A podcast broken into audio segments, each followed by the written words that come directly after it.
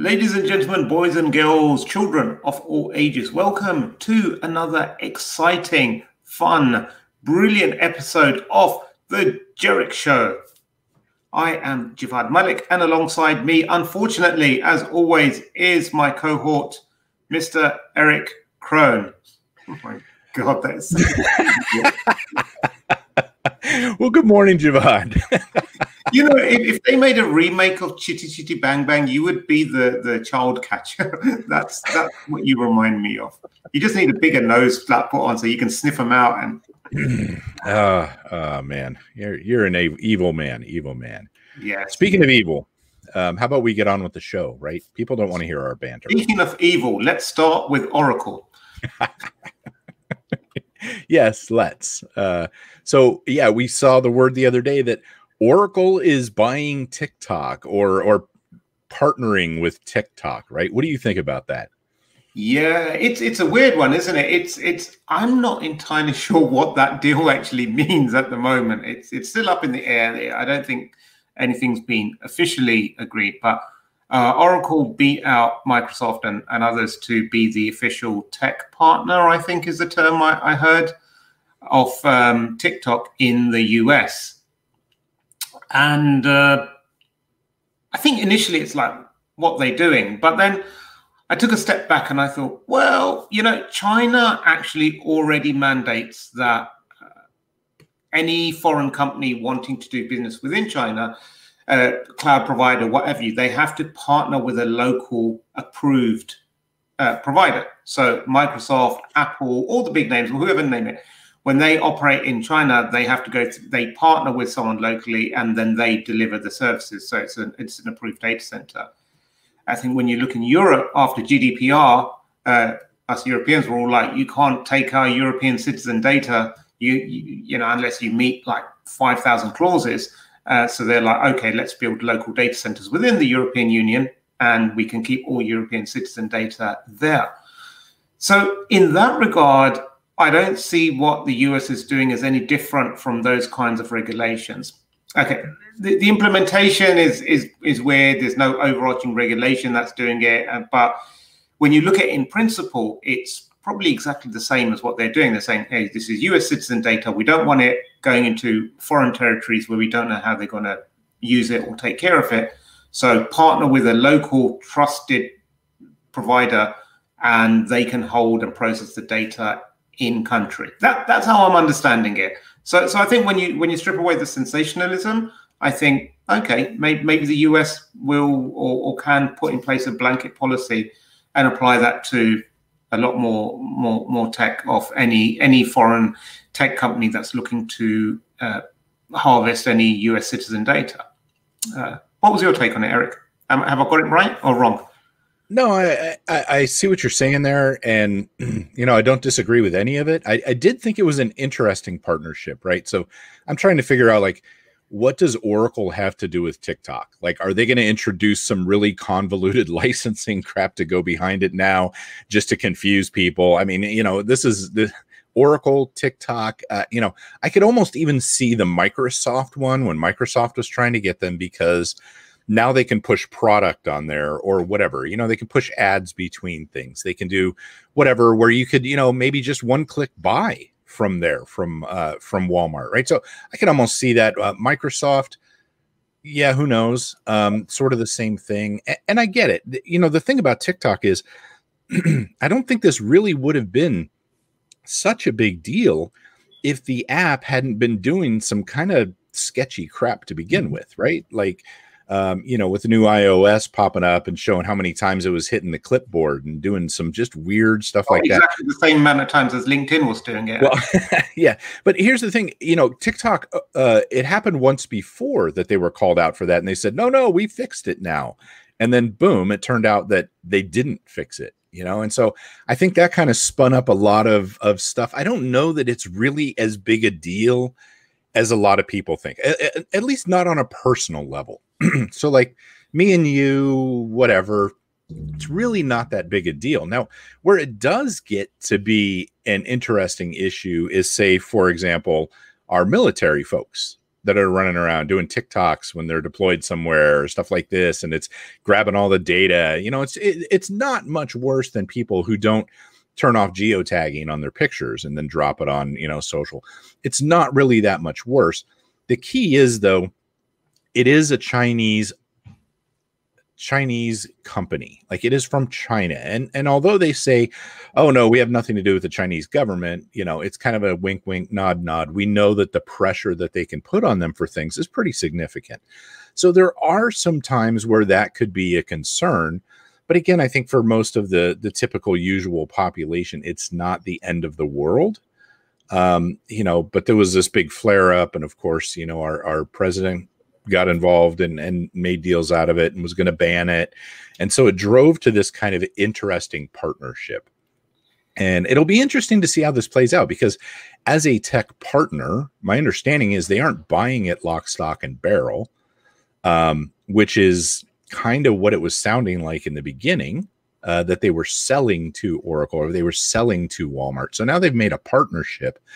And I have to wonder how much that is going to uh, impact the the heat that they've gotten and the potential ban uh, just by partnering with them. So we'll see what happens. It's a weird one. It's a weird one, and and I think you're right. It's a lot of things comes down to personal risk models, and the military should not be doing a lot of things that they do anyway. So I think any social media network is is dangerous for active military or undercover agents or whoever to to to work on I mean, similarly, they they banned the use of DJI drones in in the military, I believe, in the U.S. military at least, because they were sending lots of uh, geotagging um, information back. Um, but uh, also, if you remember, like uh, a year last year was it when Strava had a breach, or, or maybe Strava published a lot of data uh, from the, the the running bands, yeah. the fitness trackers. Yep. And you had people like, oh, they're running in the desert. There's absolutely nothing there. They run for a bit and then there's mm. nothing. And then half a mile later, they reemerge. But, hmm, maybe that's a secret base over there. Yeah. yeah. You know, and, and so coming out of DOD, um, and having worked there for about 10 years, um, you know, with the Army side of things, there are certain things that you know with operational security or opsec that you have to be careful of that you know the average joe doesn't necessarily think of really doesn't impact the average joe you know? Like um, there's been times where they said that uh, um, they were able to tell that some sort of mission was going to be going on because a lot of pizzas were being delivered to a place, um, you know, in the evening time sort of deal, and, and cars parked in parking lots um, and times that are abnormal in certain places can indicate that something's going on. So there's all kinds of things that you you don't really think about out on the outside that can tip people off to that. Um, and you know, this is just another one of those things when they're when they're doing TikToks out here and you know that stuff's getting out there. You know, yeah, that could that could be a concern. Absolutely. Yeah. Uh, so, speaking, anyways, speaking of OSINT, there was some some not too long ago. I saw someone post this thread on Twitter where there was a photo taken, and just based on the the the height of the trees and the shadow they cast, and the, they they mapped it to to the maps and satellite images, they were able to pinpoint this was taken sometime in this month during the year at this time. And if you see now, and and it was so clever, it was just just a normal photo that you think has got no identifying traits whatsoever. They were able to pinpoint quite accurately where it was in the world. So yeah, um, there, there's no. a lot of clever stuff that people can do. Yeah, absolutely. And and there's even a push um, for people to uh, like take pictures of hotel rooms. Okay, and it seems kind of weird, right? But they're using some of this information, like the the carpet and things like that, to help go after uh, people who exploit children, right? So like sexual exploitation of children, so they can match that to possibly a database to go, oh, hey, here's here's the same carpet we're seeing. It's this chain of hotels or whatever. You know what I mean? Um, so there's there's a lot of information that that goes into stuff like that, and it's interesting how uh, that can be used to to track certain things. So, absolutely. Yeah, exactly. And I'll, I'll try to find the link. Europol has a website uh, with uh, you, you, spoke about miss, uh, missing children or abused children where they post uh, redacted photos but they have certain elements in it where they ask people to try and identify, like, right. do you know which country this plug socket is used in, or do you know where this uh, this uh, t-shirt design might be sold, or something like that, and and members of the public can just submit, say, hey, I've seen that being sold here, or that looks like this building, or what have you, and you can actually help in finding um, missing children. Um, That's awesome. I love that. So I'll, I'll, I'll find a link and I'll, and I'll put it in in the notes below. Awesome. But, um, so the next story I think you have has a little deadly twist to it, right? So we're about to get serious, aren't we? Exactly. Yeah, something a bit more cheery than child exploitation. Um, woman dies during ransomware attack on a German hospital. Uh, okay, the, the headline is just to, to hook you in a bit. Um, it, they didn't die directly as a result. So the hospital got infected with ransomware um, a lady went there with some to A and E and to told, look, our systems are down. Go to the next hospital, which was about 20 miles away. And unfortunately, because of that that uh, journey and the time it took to get there, she she died. So um, they're they're considering this as a death directly related to ransomware. Which, okay, I, I, I can see how you do get there. Um, apparently, according to the news report, the hospital wasn't the target. It was a nearby university, I think. Um, uh, I can't. I'm trying to read this at the same time as talking. You know, I can't do two things at the same time. But well, uh, that's a big oopsie, right? Oh, we were yeah. going after a college and ended up uh, killing someone at the hospital. Yeah, because the, the ransomware note was actually uh, it was made out to the university. It wasn't to the hospital. And then when authorities or whoever responded to the hackers and said, "Hey, you've hit a hospital," they actually uh, decrypted the, the, the data. They they removed the the, the ransomware, but it was uh, a bit too late by then. Um, German authorities are still investigating, and this part where it gets really interesting if uh, her diversion to another hospital is, fa- is found to be responsible for her death, police may treat the cyber attack as homicide. Would you treat it as homicide, Erich? Uh, you know, that's tough. There would be a whole lot of things that are involved in that. You know, um, was the person too far gone, anyways? And, you know, the extra drive. There, there's a lot of things that would have to be unpacked uh, to do that. But I do think it's interesting. And, and if you remember um, earlier this year when COVID first hit, a bunch of the ransomware groups came up and they said, "Oh, we're not going to attack hospitals, and if we do, we'll we'll you know decrypt for free or whatever," which is what it sounds like may have happened in this case. But it doesn't stop accidents like this from happening, you know. And it's been bad enough with hospitals and healthcare that um, the U.S. Red Cross and uh, one of the other groups, I think it was like the the Cyber Peace Institute or something like that, issued a statement earlier this year uh, that kind of went please stop. They were pleading with these ransomware groups to please stop hitting medical facilities. It was at that point already. So it's not surprising. It's unfortunate, but not surprising to see that this led to the death of somebody. Um, it, it was honestly just a matter of time. When you take out medical facilities, this sort of thing is going to happen. That's right. That's right. So it's um, it's interesting to see how, how this will progress. I think you know homicide is probably a bit far. Manslaughter, involuntary manslaughter is probably like what we're looking at. But um, part of me is also uh, yes, they should come down hard on some some individuals responsible for these attacks. Maybe that will start deterring your your casual attacker because at the moment there's absolutely no deterrent. But I think also you want to be careful where you don't start introducing some legislation or law that ends up persecuting people very harshly for something that isn't uh, warranting of it. Yeah, that's always that that you know razor's edge that you got to walk when it comes to legislation and and laws around this sort of thing. Um, you know, but eh, very much you know when i do my ransomware presentation one of the first slides i have is is the you know this is fine with the burning background and all that with the dog right um, and, and, I put that up there because that that actually describes kind of the ransomware situation right now, where we're all just like, "Oh, look, it's ransomware," right? It's become such a norm, and we don't necessarily come down hard on these folks. We aren't really. You don't see stories of people getting busted for this sort of thing, really. Um, we just kind of go, "Yay, I defended against it! Yay, I I defended against it."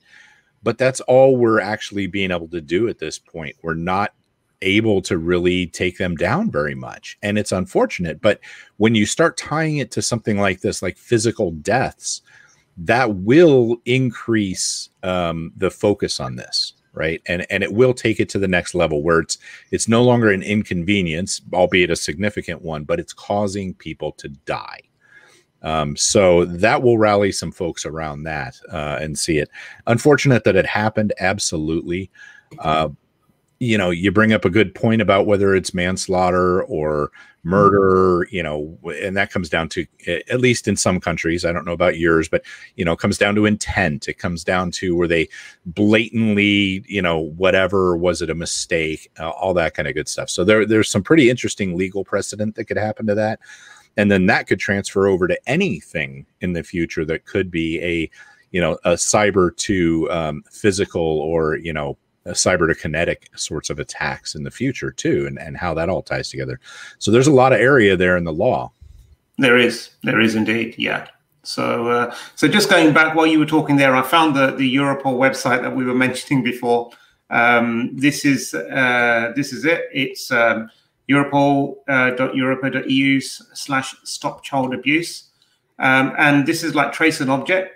So what it does is you can see there's there's nothing in there, but they'll they'll have photos like this and say, do you recognize the logo on that T-shirt? You can you can go into it, and so if you recognize it, then there's a send information, and you can tweet about it and and That's what have awesome. you. So so this is all, all all the things and you know, do you recognize those products? And I'm sure, like, I, I, I mean, I'll, I'll, try to go on the website once a month or something and just have a look around um, there's, nothing actually that I've ever recognized on it, but I think you know you just never know. So I'll encourage people to to go on there, try and identify an object. If you do, then then do do use the report functionality on there, and just even if it's just a guess, it, you think it looks like something. I'm sure it's all useful information. And, and you know what? Uh, given the subject matter here, I do want to give a shout out to ILF, the Innocent Lives Foundation, that they actually have people that go out and try to unmask these folks that are uh, that are doing predatory actions against kids. Um, you know, and, and, they use OSINT skills, they use social engineering skills, they use all this kind of stuff. Um, not as vigilantes. They get, you know, law enforcement comes to them and says, "Hey, can you help us figure out who this person is that's trying to hide?" And I'm sure they use many of the same tactics and techniques and things like that with that too. So um, I think, yeah, ILF is is an outstanding organization if you want to support anybody um, because this is what they do too unmask anonymous online child predators. So i love that you know that we're covering a lot of stuff like this. And this is kind of headed up by chris hadnagy um, just an awesome awesome guy. And then uh, shane is uh, is one of the uh, leadership in there and, and he's an awesome person as well. So kudos to them for what they're doing um, you know trying to help this as well Absolutely, absolutely. I, th- I think it's it's great to have all these skills that people in our industry have and show it to, uh, as theoretical vulnerabilities or doing it as a prank or something. But there are some real life applications to this, and I think the more people that get involved in things like this, you know, we, we can help do our little part to make the world a better place. Yep, outstanding. I mean, there there are things as technical people we can do. There are organizations that help. Um, uh, like sever ties in abusive relationships to help you know wipe phones get tracking software off there. There's all kinds of stuff we can do in communities to do this. Um, you know for anyone watching this if you have some stuff you want to plug please put it in the comments down here. We'd love to see some stuff like that or if you're looking for more information um, reach out to us and we'll try to put you in, in touch with somebody. But uh, no this is this is stuff that we can do for better using our skills. Yeah, cool. And, and if you work for one of those organizations, you want to come on here as a guest, we'd be more than welcome to uh, to have you on and let you talk through what you do, how you do it, and how more people can get involved. Absolutely. And and also, if anything to get Erich off the screen and someone else on there, I will more than welcome. You know, one of these days I'm going to get our login here where I control who's on the screen at what time, and then it's Oh, sorry. We seem to have some technical difficulty and I've lost Erich Kron. Thank you so much, everybody, for joining us this week. It's been wonderful to have you. A bit more serious episode this week than normal, but uh, you know, it, it's great to have you all, and uh, hope you find this useful. Uh, as Erich said, comments below are open. Uh, abuse to him, praise to me, and uh, see you next week. Bye.